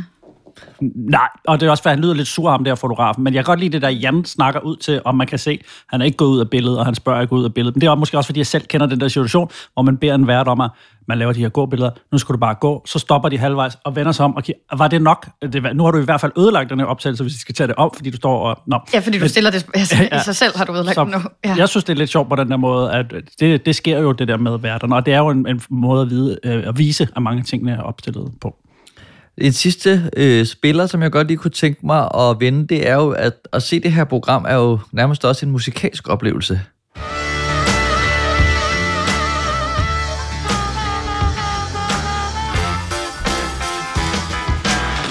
Det skaber i hvert fald et, et univers af... Ja, det er jo sådan lidt udkants western-agtig musik. Der er eller næsten lige så meget smæk på, som jeres intro, der var også fuld smadret. Men det synes I, det gør en bjørnetjeneste, eller synes I, det understøtter, eller noget helt tredje? Jeg fik lidt bunderøven-vibes. Mm? Mm, ja, jeg tror, jeg synes, det passer meget godt til, til stemningen i programmet, egentlig. Ja. Det er ikke noget, jeg har jeg tænkt så meget over, da jeg så det, men det, var, det virkede lidt genkendelighed, men det tror jeg alligevel er, fordi selvom jeg aldrig rigtig kan huske, at jeg har set det program, så har jeg nok alligevel lidt, ikke? Øhm, så jeg var sådan meget, jeg kom i sådan en Jan Gindberg humør af at høre det. Ja, altså jeg prøvede at tage sådan nogle kritiske briller på at tænke, at det der for meget, du ved, nu skal jeg mases til sådan en, nu er vi på landet. Ej, det er ellers sådan, Men det sådan synes jeg jo lidt hele programmet er. ja, ja, og så det, på ja, den måde det passer det jeg meget godt frem til. Jeg var heller ikke sur på det, men det kunne være, at I havde en anden øh, overbevisning. Er der en perspektivering gemt her et eller andet sted? Fordi de kommer ind på et museum, et bilmuseum, hvor der er en eller anden, der har fået Ja. øh, nogle 100.000 600.000 kroner Og hvor mange, øh, hvor mange af besøgende er det, han har om året? Var det fire eller noget? Der, der kunne jeg godt blive lidt... Øh, den Jeg kunne man det godt faktisk have dykket. ned, eller ikke hvor mange det var, men jeg har 600.000 kroner for EU i udvikling til landbrugs et eller andet, siger han. Han ved ikke engang, hvad det er. Har vi få faktatjekket det? har, har du skrevet for avisen.dk? Nej, hvad spørger du om det? Om det var, fordi der var en artikel, nemlig, der, hvor dit navn dukkede op, som var øh, om, om sådan noget kunst, øh, kommuner, der bruger for mange penge på kunst. Shit. Øh, ja, det er et, øh, apropos at jeg har øh, gået på uni, en eksamensopgave, jeg engang har lavet på journalistik, tror jeg, hvor man kunne skrive en artikel og udgive, hvis man lavede en, en eller anden historie. Så det har jeg skrevet med nogle studievenner, ja. Fordi det er jo sådan lidt i den der tråd med, øh, hvad fanden går alle de her øh, penge til? Jeg kan nærmest ikke huske den historie. Det var med min øh, stadig gode ven, Adnan Al-Adhami, hvis I kender ham. Mm. Øh, ja, han havde lavet det der interview, kan jeg huske. Okay. Men det er jo 5-6 år siden, eller sådan noget. Det er jo ingenting for mig, Dan. Det var i går. Åh øh. oh, nej, ej, de er jo gamle, fandt jeg ud af, faktisk. Øh, det, Nå, vi skal have en afgørelse, tror jeg. Det, det Afgørelsen stående er kommet.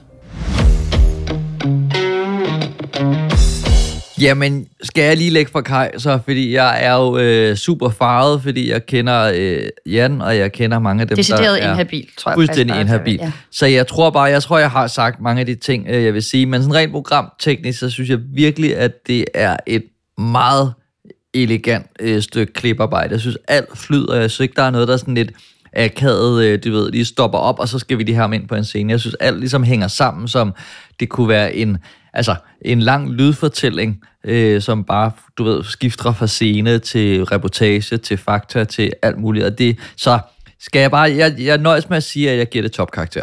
Og så om det er fem eller seks stjerner, det kan I vælge. Okay. Undskyld, hvad? Har I besluttet jer for, hvad skalaen er på forhånd? Jo, den er op til 6, men... men det har vi ikke så... forklaret. Det er fordi, vi regnede med, at du havde hørt et... Du sagde faktisk, øh, at Dina, er det rigtigt eller forkert, at du sagde, at du havde lyttet til et afsnit af... Lyttet til et par programmer? Ja. Ja, men der har ikke været noget med om fem eller seks. Det... Nej, men jeg tror, Dan oh. mener, at øh, topkarakter, så ligger vi på fem eller seks, og så kan lytterne selv vurdere, om det er fem eller... Jamen det, jeg mener, har I ikke en fast skala? Jo, det er fra 1 til 6. Nå, fra 1 til 6. Ja, det tager vi. Ja, det kan vi lige forklare. Vi giver øh, øh, altid i hvert program øh, fra 1 til 6 stjerner, hvor en stjerne, så kan man ikke lide så godt. 6 stjerner, så kan man lide det rigtig meget. 5 og 6 kan man nogle gange, så 6, det er jo, så er det jo helt i toppen. Men så må topkarakteren jo per definition være 6. Det er rigtigt.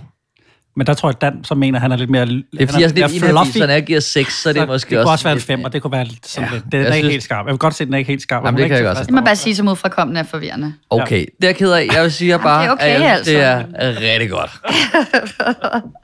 så har jeg ikke lovet for meget. Adina, hvad siger du?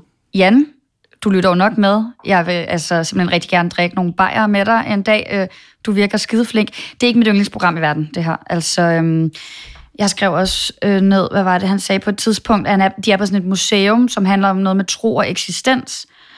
Øh, at de arbejder i krydsfeltet mellem tro og eksistens. Og så siger Jan Genberg, jeg arbejder i krydsfeltet mellem udbrændthed og hvad man kan tillade sig at lave for licenskroner. og så grinte jeg og tænkte, ja, øh, det er godt. Nej, øh, men jeg var overraskende underholdt, og derfor giver jeg tre øh, stjerner.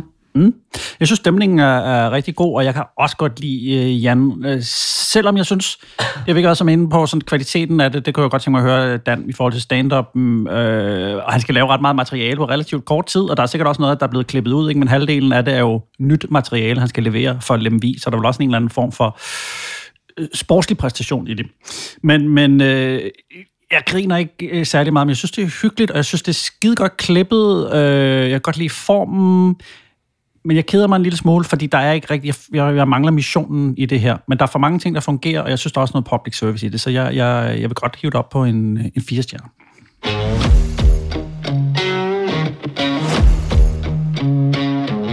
Den hårdarbejdende, kreative direktør for Kulturstedet Realen på Faneø, Jeanette Exner, kæmper en hård kamp for at holde styr på de to skrubskøre malere og musikere, Johnny Madsen og Jakob Havgård. Vi har set første afsnit af nyeste sæson af Ja for Faneø.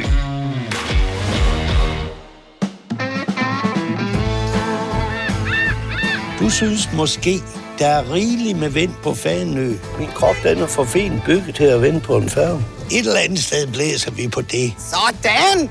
Og så bryder helvede løs igen.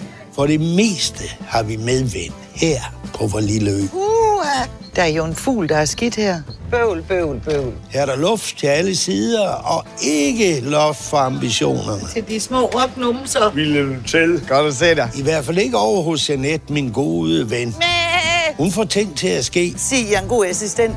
Ja. Personligt vil jeg helst bare male og spille lidt musik. Vi er færdige. Vi er færdige. Men for en sikkerheds skyld, så lad os lave en fest. Alle er velkommen, yeah! Ja, ja, ja. Det spiller stadig på Fanø. Her siger vi sjældent nej, men mest af alt ja for Fanø. Jeg elsker Johnny. Må jeg? Ja, vi holder lige en pause, fordi at det, det viser sig, at, at Dinas kæreste er fotograf for programmet. Eller B-fotograf. Så nu er det mig, der er inhabil. Nu er det dig, der er inhabil. Jeg vil starte med at spørge jer, fordi jeg har faktisk kun set det her program øh, gennem dybvad. Nå, okay. Som der har mange Den klip. skulle lige to gange ind og vende, yes. før at jeg forstod den sætning, men det gør jeg nu. Ja. Ja. Dybvad. øh, men som jo tit har øh, klip fra det her øh, episke program med. Øh, så det her, det var virkelig en, en dåb for mig. Øh, har I set det før? Øh, nej, same. Jeg er, ser heller ikke øh, dybvad så ofte, så altså, alt var øh, meget dåbsagtigt for mig. Og øh, seriøst, hvad er det, vi har set? Altså, jeg var bare sådan, også netop fordi min kæreste er fotograf på det, og han har fortalt lidt om det, men jeg var så forvirret, og sådan startede programmet forfra flere gange og sådan noget. Også fordi jeg tænkte, det kan ikke være program 1, det her, i en sæson. Altså, jeg var så sikker på, at der var gået et eller andet galt, fordi jeg var sådan, det er bare sådan, bror, så vælter man en eller anden, ned i en eller anden lille fanø-verden, hvor at sådan, ingenting bliver forklaret, ingen mennesker bliver præsenteret nærmest, det er bare sådan, hej og velkommen til. Ja, men der kan man måske også sige, at vi selv er en lille smule skyld i det, hvis man må, måske hopper ind i Game of Thrones sæson 6, eller, Jamen. eller der er noget, man ikke forstår. Altså, fordi vi, så skulle vi måske have set lidt af det andet, men det er rigtigt, der, er- det, det er fuld fart fremad, og, og hende der, Jeanette Exner, Ja, ja. øh, hovedpersonen nummer to, der, der var buller, hvor man... Men det kan jeg også egentlig godt lide, faktisk. Altså, det jeg synes også, det var så grin. Og man kan lige sige til lytterne måske, hvis de slet ikke lige aner, hvad vi snakker om. Altså, Johnny Madsen, en mand, som jeg tænkte er musiker, primært nok også noget, jeg ved, fordi min kæreste nogle gange har fortalt, at han tager til Fanø for at, at, at lave det her. Ej, altså, swear, hvis jeg stod på gaden, og han spyttede mig i hovedet, ville jeg ikke ane, hvem det var. Eller sådan, jeg ville aldrig kunne genkende den her mand på gaden. Øh, I øvrigt, så bliver der ikke rigtig sådan, jo, jeg tænker, at det er sådan et musikprogram, jeg skulle til at se, men det er jo ikke det, det handler om. Eller sådan, det er bare Nej, det, men det, live det på kan jeg sådan forstå, der har været i andre programmer. Så skal han lave en lille koncert. Øh, eller, eller. Men det kan vel bedst beskrives som en slags... Altså, det er jo et big character-program, og det er nærmest... Det er familien fra Bryggen, men med nogle andre på Fanø. Ej, det er, hvis man skulle lave sådan en, en pangdang. Hvis man hoppede ind midt i, du ved, eller første program i sæson 6 af, af det, så tænkte jeg også, hvad, hvad sker der? Hvorfor er der nogen på vej på restaurant? Jamen, ja. sikkert. Ja, men, jamen, det, det er meget uh, rigtigt set, og det er jo også med seks afsnit på banen, ikke? så kan det også godt være, at det er født ud af det tidspunkt, hvor alle uh, ikke sagde, uh, det skal være en podcast, men sagde, at det skal være big characters uh, Mm. på udviklingsbordet. Men jeg synes også, altså jeg synes, det var vildt charmerende også, fordi det var jo, det var, altså det var jo ikke, komple- det var ikke kompleks tv, eller sådan, det er ikke fordi, jeg er sådan, "Ah, jeg fatter ikke, hvad der foregår, så jeg sad bare og grinede lidt for mig selv over, altså at for det første, så tænkte jeg, at jeg skulle se et program om øh, Johnny Madsen, men altså 90% af programmet handler jo om hans, lad mig sige, fænomenale assistent, øh, Jeanette, ikke? Hun er ikke Jeanette? Jo. Som er sygt grineren jo. Men det er også, hvad hun assistent, eller hun der bliver øh, soppet som kreativ direktør, og har noget med det her spe- kultursted, realen at gøre. Præcis. Men jeg ved ikke helt, hvor- hvordan Johnny Madsen passer ind i det og sådan noget. Det er måske heller ikke så vigtigt. Det bliver i hvert fald ikke lige forklaret, men man er bare, sådan, man er bare med, ikke? Og ja. så, altså der er jo for eksempel, en, og jeg var igen nødt til at spole tilbage, fordi der er en af de første scener, hvor at øh, Jeanette sidder og har en øh, snak med Johnny, der bare sidder og fyrer op for sådan smøg nummer tre indendørs, hvilket også bare er så skønt, fordi det ser man jo bare aldrig, ikke? Og, altså, øh, og de snakker om en udstilling på realen. Jeg aner ikke, hvad realen er. Jeg ved ikke, hvad det er for en udstilling, de snakker om. Det er bare sådan, hej, velkommen til den her snak. Og så snakker de om, at Jakob også skal udstille. Og jeg er sådan, hvem fanden er Jakob? Og spoler tilbage for at være sådan, har jeg misset et eller andet? Og de snakker utrolig meget om Jakob. Og jeg er sådan, om det er vel et eller andet, der bor på Fanø også. Så vi skal bare, altså... Det er så Jakob Havgård, viser det sig så et par scener efter. Altså, jeg tror, vi får... Jeg skal lige se, om det er rigtigt. Jeg husker, jeg tror, vi, fordi der er sådan lige starten af programmet, man får jo lige sådan en hurtig brush over i introen, hvor man lige sådan får præsenteret lidt ting meget løst. Ja. Øh, men, hvad- og så øh, er der lige sådan et, det kan man jo kalde det et adslag, men i hvert fald, hvor vi lige i starten får præsenteret øh, programmets konflikt, er måske et voldsomt ord, men det er vel i bund og grund det der. For første gang i flere år skal der være påskeudstilling på Realen. Gæsterne plejer at strømme til, når Johnny Madsen og Jakob Havgård udstiller, og derfor vil Jeanette have en rigtig god åbningstale. Men talere hænger ikke lige frem på træerne. Og programmet hedder også øh, Talevanskeligheder, øh, som er Ah, en lille dobbelt ja, okay. Bliver det der spillet før scenen, hvor de snakker om Jakob? Det der, det er et, er et første klip, tror jeg, der bliver Okay, men så har jeg overhørt klippet det. i programmet. Men det er også Så er han da lige blevet præsenteret i hvert fald i et speak. Okay, det har jeg overhørt. Men et program som det her minder mig super meget om øh, sådan rent øh, tek, eller sådan, hvad skal man sige, øh, konfliktmæssigt er øh, de unge møder. Ja. Hvor man har, altså de havde også det der helt Griner. fantastiske øh, ting med, at de kunne lave sådan en, i dag skal Malou Stella tage bussen, det har hun ikke prøvet før. Og så, så, Det er så rigtigt. og så ved man bare, at det her, det kommer til at være programmet, men det bliver stadig godt, fordi altså, vi er nede i sådan noget helt smart, men de, dem, der laver det, er bare så dygtige, at de kan få noget ud af det, fordi de har karaktererne, de har teknikken, de har, altså... Ja, men det er også... Det er der, hvor at det, det, det knirker lidt for mig, ikke? fordi der er blandt andet en scene sådan lidt længere henne, hvor de bruger, tror jeg, fire minutter på, at uh, Jeanette, hun skal male et skilt. Fem minutter. Jeg har skrevet ned. Scene fem minutter. Elsker privatfest-dilemmaet. Jeg bliver nødt til at lave et skilt, hvor der står privatfest på. Fordi vi er bange for, at folk de ligesom ikke kan finde ud af, at der ikke er åben derinde. Men der er åben deromme. Privat fest. Skal jeg skrive ingen adgang? Jeg hader det der forbud. Så må du ikke spise is, så må du ikke komme med en barnevogn, så må du ikke ryge, så må du ikke drikke vin, så må du ikke dit, og så må du ikke dat. Altså Elisabeth, jeg vil helst ikke skrive ingen adgang. Nej, nej, men der skal jo bare stå privat fest. Ja. Så går folk vel ikke ind, tænker jeg. Nej, fordi ingen adgang, det er sådan et nej-ord. Ja, men privat fest, det er fint. Ja, det er godt. Tak skal du Og jeg vil sige, at scenen fortsætter yderligere ja, tre minutter, hvor at hun skal prøve at få en bøtte kridt op, øh, som også er lidt... Altså, du ved, det, det er bare så lang tid. Ja. Og det er meget sådan noget med, fordi det er sådan et aflangt skilt, også privat fest, altså ja. skal det stå ud i et år, eller skal det ligesom opdeles, og dilemmaet også sådan, konflikten, der opstår om, at Jeanette lige pludselig ikke har lyst til at skrive ingen adgang, og der er ikke nogen, der har foreslået, at hun skal skrive ingen adgang, men formår ligesom at lave lidt drama over, at hun bare virkelig ikke kan lide ideen om at forbyde noget, og hendes søde kollega også kom hen og sådan, øh, det kan du simpelthen bare lade være med at skrive jo, så ikke? Og, men altså, jeg havde haft sådan en helt stressende uge, da jeg så det, jeg kom sådan helt ned i gear og var sådan, åh, tænk, at der også er sådan nogle her små konflikter i verden, og det gjorde mig helt glad ned i maven. Du rammer virkelig altså, hovedet på sømmet i forhold til, hvad jeg rigtig godt kan lide ved det her program. Fordi for det første, altså den her scene, hvis det havde været mig, der skulle sidde og lave den, havde det været røvsygt. Men Jeanette er bare så dejlig og hjertevarm, at det alligevel, man er sådan lidt... Vi kan da godt forstå, Jeanette, det er da også en svær beslutning. Øh, men jeg elsker, måske er det også, fordi jeg selv er flyttet ud i en lille landsby, men den der, den der ro, der er, og det der, sådan, du ved, at vi bare...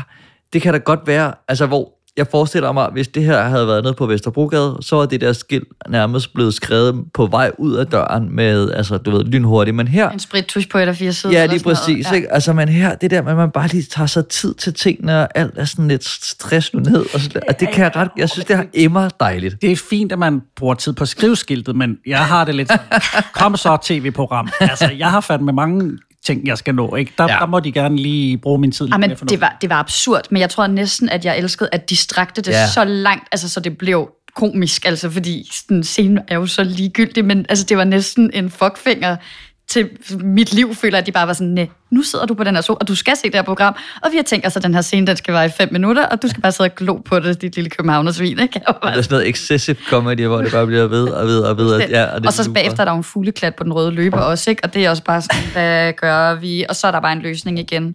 Og elsker sådan Jeanette også, der bare er sådan...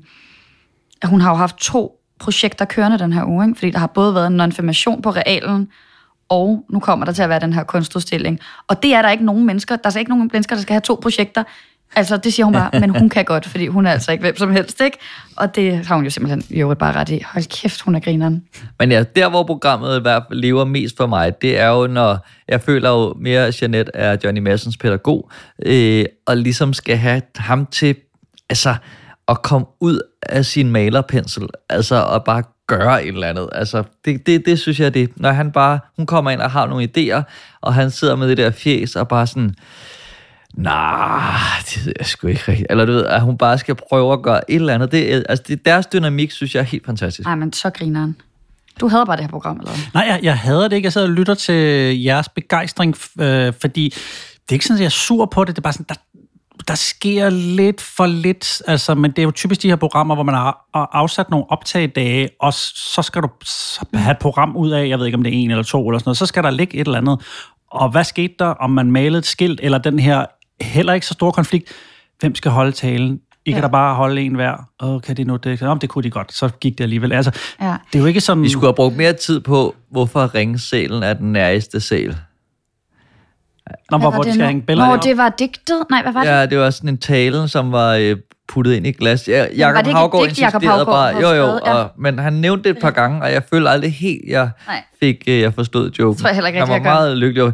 Til gengæld, øh, sådan rent, øh, hvad skal man sige, programteknisk, så synes jeg, de har på et tidspunkt, hvor at, nu har jeg glemt, hvad hun hedder, men en, der arbejder på Realen, skal hænge Johnny Madsens billeder op, og han er på vej derud i bil. Øh, jeg ved ikke, om det er sket på samme tid. Ja, ja, Sanne, det Kom, lyder kommer lige rigtigt. til mig. Ja, nå. Øh, jeg føler, det sker samtidig. Det er i hvert fald kryds, kryds, krydsklippet øh, ret elegant.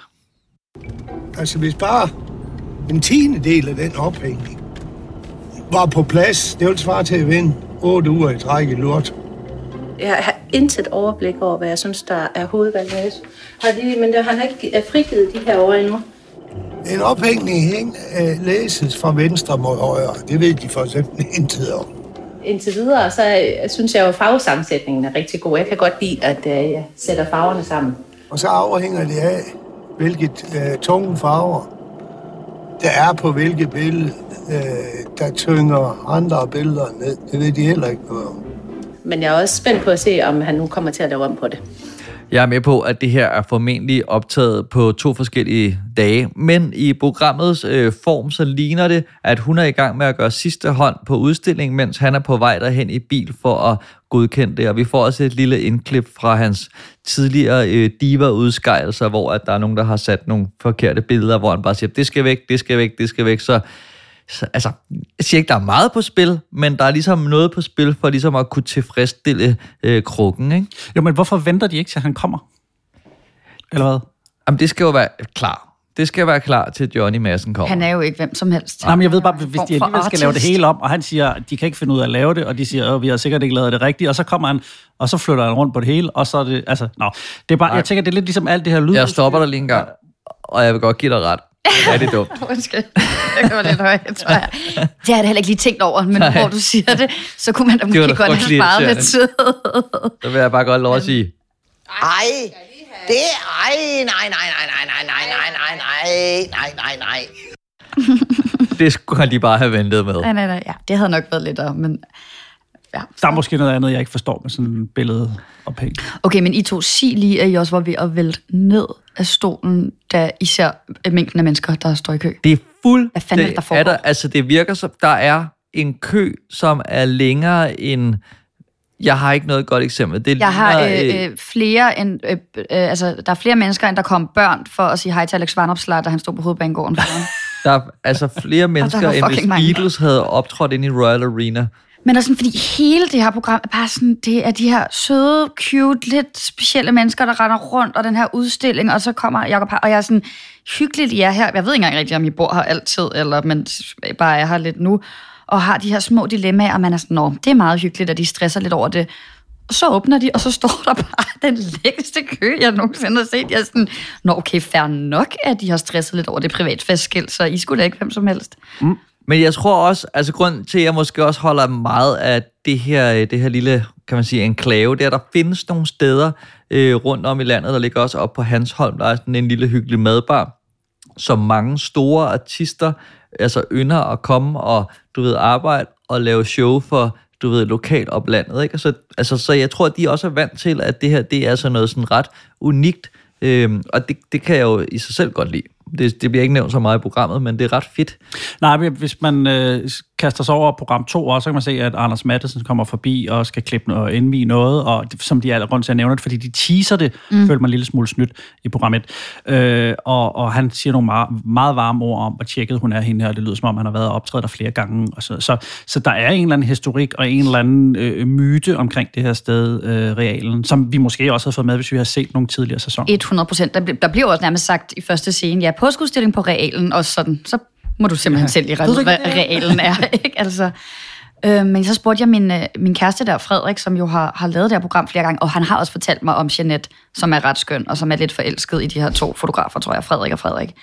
Øh, hvilket der skal være masser af plads til. Så var jeg sådan, skat, altså hvad er det, der foregår for den mængde af mennesker, der stod i kø? Nu har han så ikke øh, filmet lige præcis det her program, men han var sådan, ja, ja, det er jo sindssygt. Han var sådan, det er hver weekend, de sælger for, og nu sagde han et eller andet ekstremt højt tal, som jeg slet ikke tror er rigtigt, så nu vil jeg ikke gengive det, men for perverst mange penge. Altså han var sådan, de har røven fuld af penge og fucking populære. Og nu skal jeg lige hente noget, fordi han gav mig lige lov til at lukke den her. Det der, Adina har lige rejser, hun er på vej efter et eller andet virkelig spændende. Måske er det et billede, måske er det mere kage. Det er en bog. Det er en bog. Der kommer en bog ind. En, en stor bog. gul bog. Som han har fået af Jeanette og Johnny, ikke? Som øh, Jeanette kalder for et møbel. Skal jeg I fjerne min øh, computer lidt? Ja, Yes. I kan bare lige... Altså, det, det er sådan en, man vil kalde det en coffee table book, ikke? Den står der. Jeg holder bare lige lidt her. Okay. En stor gul to, bog. Ja. Det var bare... Jeg tænkte på, om jeg lige ville gætte på, hvad den kostede. Nå, ja, for det Det er jo fungerer måske ikke Madsens så godt på podcast, men det er en stor bog Hov, fyldt med malerier af Johnny Madsen, ikke? Er der også Jakob Havgård? Eller er det Nej, kun- nej, det er Johnnys bog Johnnys, her engang. øh, Altså, Og så er der nogle øh, skrifter, øh, men det er en kunstbog. Jeg kan Det er en kunstbog. Den koster 5,99. ja, den er jo flot. Og, Ja. og så sådan... Ja, hvad siger du den? Og jamen, det, altså, det er en bog med, altså den hedder Nogle, Nogle maler synger i deres fritid. Øhm, jamen, ja, altså jeg vil, jeg siger 350. 3.000 kroner. Nej! Ja, det er jo- 300, nå, men jeg mener 3050. Så. Hold da op. 3.000 kroner, men som Jeanette sagde til Frederik uden at runde distance, øh, det er jo et møbel. Ikke? Altså, ja. men nå, så det, er, det, er det fordi, der kun findes den eksemplar? Jeg tror bare, det er for at illustrere, altså grund til at lige hive den frem, altså hvor populær den her øh, ja. mand er, og hans malerier, som det her program. Så kan jeg måske godt forstå, at han ikke rigtig gider så meget. Det er sjovt, han gider være med i det her program, men altså, øh, nu sagde du, du vil ikke kende ham på gaden. Øh, altså, det vil jeg dog, og jeg har Jo, jo. også hørt det her om, at hans malerier, altså han tjener svimlende summer på de der malerier, han laver. Og han kan jo også sprøjte mange ud, se, se det ud til, fordi den der påskeudstilling, der er jo fyldt med malerier, han fjerner, hvad der ligner, øh, altså 60-70 procent af dem, der ikke engang skal med, hvor det er sådan, hvad skal vi gøre dem? Så der er jo nok at tage af. Men hvis vi også kunne drage sådan en parallel til øh, Gindberg på kanten, øh, uden at de to overhovedet er sammenlignelige, men på et punkt er det, jeg synes virkelig, at de er nogle utrolig ægte personer. Altså når man øh, ser det her program, ja, for fane, så hvor jeg føler vi lidt også, jeg kan godt mærke, at vi også måske griner det der, men jeg synes også, at, han, at vi fortjener, at vi skal hylde ham lidt, fordi han lever jo virkelig i det der kunstværksted, i malerplettede øh, skjorter, og har ikke vasket hår i tre årtier, og du ved, jeg forestiller mig, at han nærmest bare vågner op om natten og har blevet fået en vision og går hen til det der lærred, så der er også Tænder noget, smøg. Ja, ja, det gør han lige inden. Men der er noget Inden ret vågner faktisk. men der er noget ret fantastisk i at se de her mennesker, som er så altså, ægte mod deres passion, hvis man kan sige det sådan. Jamen, preach, altså, øh, det synes jeg virkelig også. Jeg var, øh, altså, jeg var helt forelsket i dem, og havde øh, lyst til at se afsnit 2 også. Havde så ikke lige tid til det der, men det kunne jeg godt finde på at gøre. Mm. Og, og jeg næsten kunne... Ej, nu bliver det måske også lidt øh, højdragende, men der er måske noget, man kunne, jeg kunne i hvert fald lære noget om at give lidt mere en fuck omkring, hvad andre folk synes om det, man render og laver og bruger sin tid på, og bare tænker, jeg vil bare gerne lave det, jeg har lyst til. Han er heldig, han kan leve så meget af det, øh, men jeg kan, jeg kan godt lide, øh, at de bare tænker, det her det er vigtigt for mig, så derfor bliver det også lidt vigtigt for mig som seer. Men det er måske nemmere. Nu så jeg lige den der liste for, for når malerierne bliver solgt, så krydser de af og sådan noget. Jeg synes, det ligner, at de, de går fra 14, 15, 16, 17, 18.000 og derudad øh, de der billeder. Så er det også nemt at være lidt ligeglad. Når vi er ved sammenligning, og jeg er glad for, at din kæreste ikke lige har filmet det her, fordi jeg kommer til at være en lille smule kritisk. Jeg synes ikke, det er lige så flot som Gindberg-programmet.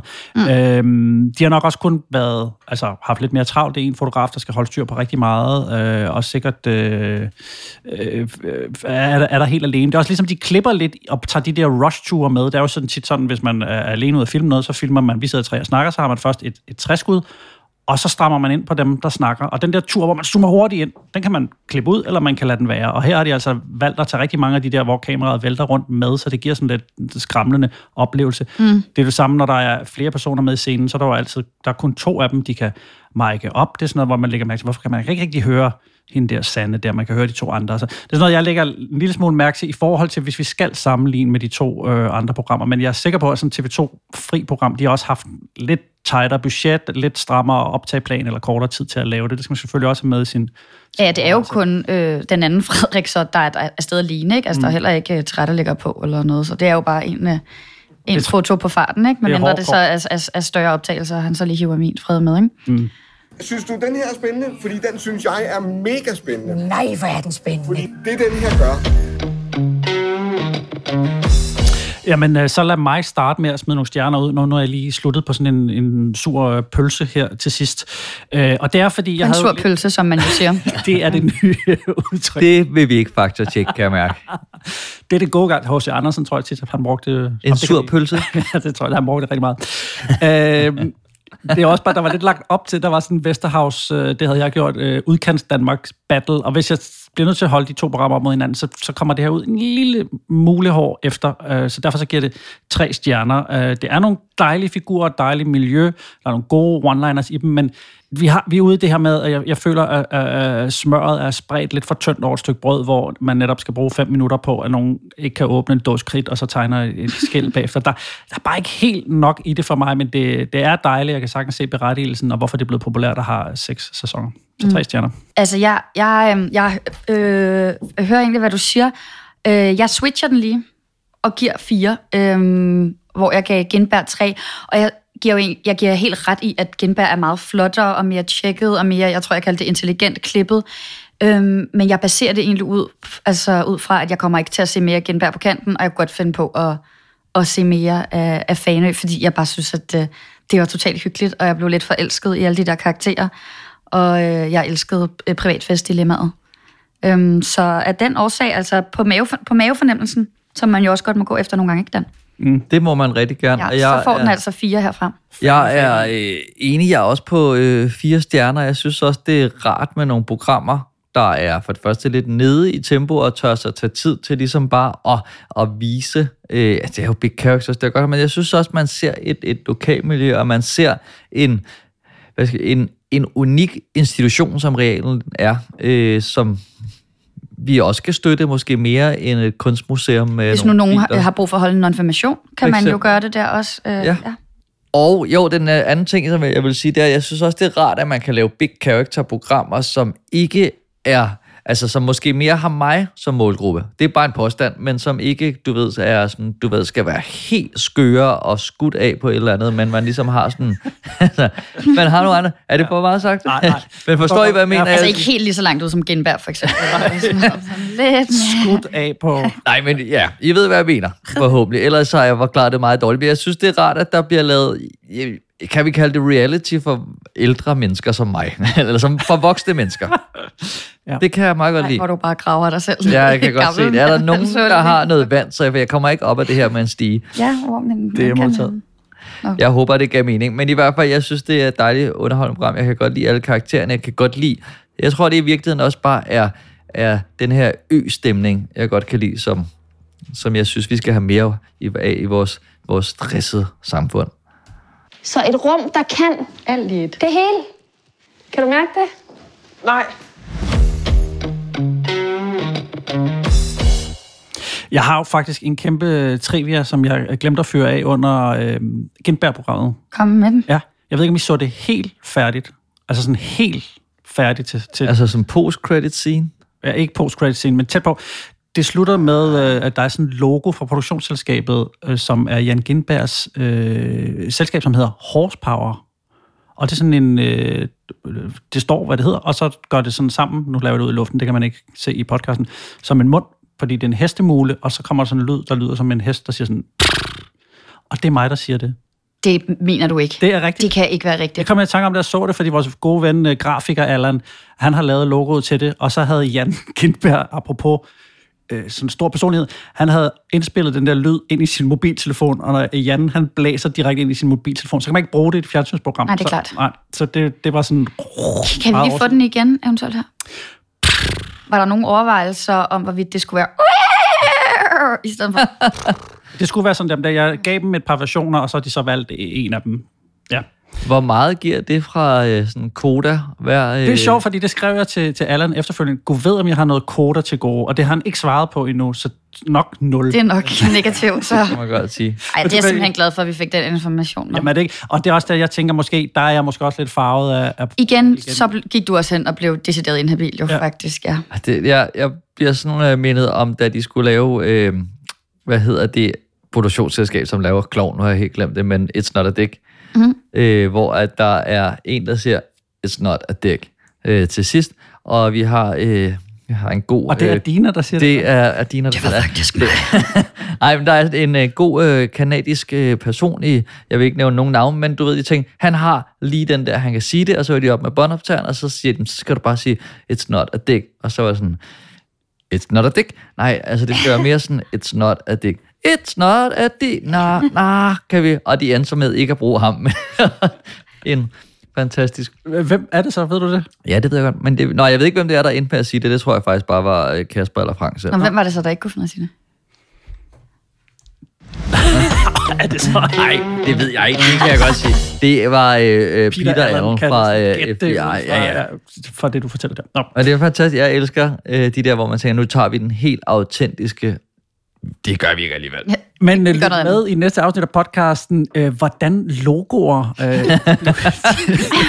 Jeg kan godt mærke, at det er en rigtig kedelig afslutning af dine ren. jeg har siddet og er tænkt du på, været. Må på... jeg lige spørge om Ja. ting, jeg, jeg sidder og tænkt på. Siden jeg satte mig her på den her vinkel, hvor jeg sidder ved bordet nu, så kan jeg kigge over i dit øh, sådan åbne køkken. Ja. Og så tænke, er du glad for at lave mad? Fordi det ligner jo nærmest altså sådan en tv-køkken. om end lidt småt, men hold- en flotte gryder og pander, masser af krydderurter og, og ting, der står fremme. Altså ligesom man vil øh, kunne drømme om i sådan en Godmorgen Danmark-studie. Det er jo rent på forma, fordi I bare er kommet på... Nej, jo, jeg, jeg, derfor, er rigtig glad. Jeg er, valgkortet også rigt, frem. jeg er rigtig glad for at lave... Øh, rigtig glad for at lave mad. Ja. Selvom det kan godt være lidt svært, for det er et meget lille køkken. Der er for eksempel kun to plus og et halvt størrelses køleskab. Ikke? Okay. Men det, øhm, det tager jeg bare som en challenge. Hvad kan du godt lide at lave? Uh, salater, pastaretter, meget sådan noget hapsemad, tapenader, pesto, hummus, øh, mm, lige laksemusse ting. Og Hapsemad. ikke så meget ind i ovnen. Det, jeg synes, ovne kan være lidt nøjeren. Ja. Også noget med at bage, forstår jeg ikke rigtigt, for jeg kan ikke smage på maden løbende. Det er meget sådan, mm, den her trylledej ind i den her varme kasse, og så skal det komme ud og så være færdig, og det går altid dårligt for mig. Okay. Tænk, hvor jeg kan smage løbende. Nå, interessant. Men tak for øh, Jeg, stod, det kunne da godt Eller være, jeg føler, være- det var et kompliment. Det var en kæmpe kompliment. Jeg kan også godt lide at, at lave mad. Øh, men det kunne være, er det sådan noget, der måske ligger i fremtiden øh, for dig, øh, hvis du ikke fortsætter i al evighed med at lave P1-debat, eller hvad kunne det være så? Er der noget udvikling under opsejlingen? Altså en form for madprogram. Med, Eller, eller noget andet. Det behøver ikke lige være det. Nu, nu kaster jeg bare nogle bolde op i luften. Øh, ej, men jeg sidder faktisk og, og udvikler et, øh, en podcast lige nu ved siden af, at jeg er øh, vært på pet debat som jeg øh, ja, gør med Anders Stikker, som er udviklingsredaktør ude på, øh, ude på DR, som er meget grineren. Altså ikke stikker, eller jo, han er da også sjov nok på en god dag, men det er meget grineren at, at udvikle. Øh, ja, jeg kan ikke lige fortælle så meget om det, ikke, for, ikke på sådan en hemmelighedsagtig måde, mest fordi jeg ikke lige ved så meget om det endnu. Det er kategorien samfundspodcast. Ja. Wow. Mm. Øhm, ja, det er det nemlig. Der skal også være en kulturpodcast. Det er nogle af dem, som skal erstatte Detektor. Øh, som jeg måske skal være vært på, hvis det giver mening. Mm. Øh, men det ved jeg ikke, om det gør endnu. Nej, det er tidligt i processen. Ja, ja, ja, det er det. Men øhm, meget griner at udvikle lidt igen. Ja. Men man kan i hvert fald måske følge dig på øh, Instagram og få mere news, hvis man er der. Eller er det Twitter? Eller hvor, hvor, skal, hvor skal man... Ej, jeg er nok mere aktiv på Instagram egentlig, men ikke specielt. Mm. Men gå da ind og hygge dig, hvis du har lyst. Det skal jeg da gøre. Og så skal vi starte en kampagne, der hedder, gå ind og, og, og stream øh, nogle detektorafsnit, så vi ja. kan komme op i, og så DR tænker, gud, Hvad shit her? det kan også noget digitalt. Altså radio er også, ja, det, det er jo digitalt alligevel. Jeg ved, jeg ved ikke, helt, hvad det er, de vil. Det, jeg synes, det er fjollet, det der med øh, 200.000 på, på Flow, og så, så altså, det er jo ligesom, hvis man ikke køber mælk på føtex.dk, man kører ned i butikken, så stopper de jo heller ikke med at sælge mælk, fordi at det kun er... Det kan bare være, hvis Hvorfor sagde jeg ikke det, da de lukkede det? Det var det, jeg skulle have sagt. Jamen, det kan jeg godt. Det er ligesom, hvis man køber mælk på Føtex.dk. Du, kan, du er derude nu, du kan nå at bruge den endnu. Ja. Lad os lige ringe. Tusind tak, fordi I lyttede med.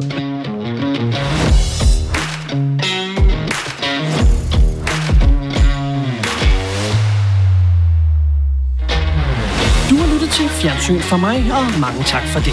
Hvis du har ris eller ros, så kontakt os via vores Instagram-profil, hvor du også kan se nyheder om kommende episoder og tilstrap morsomme billeder. Hvis du kunne lide, hvad du hørte, så vil vi sætte stor pris på en femstjernet anmeldelse inde på iTunes, eller en økonomisk tilgengivelse på fjernsynformig.dk.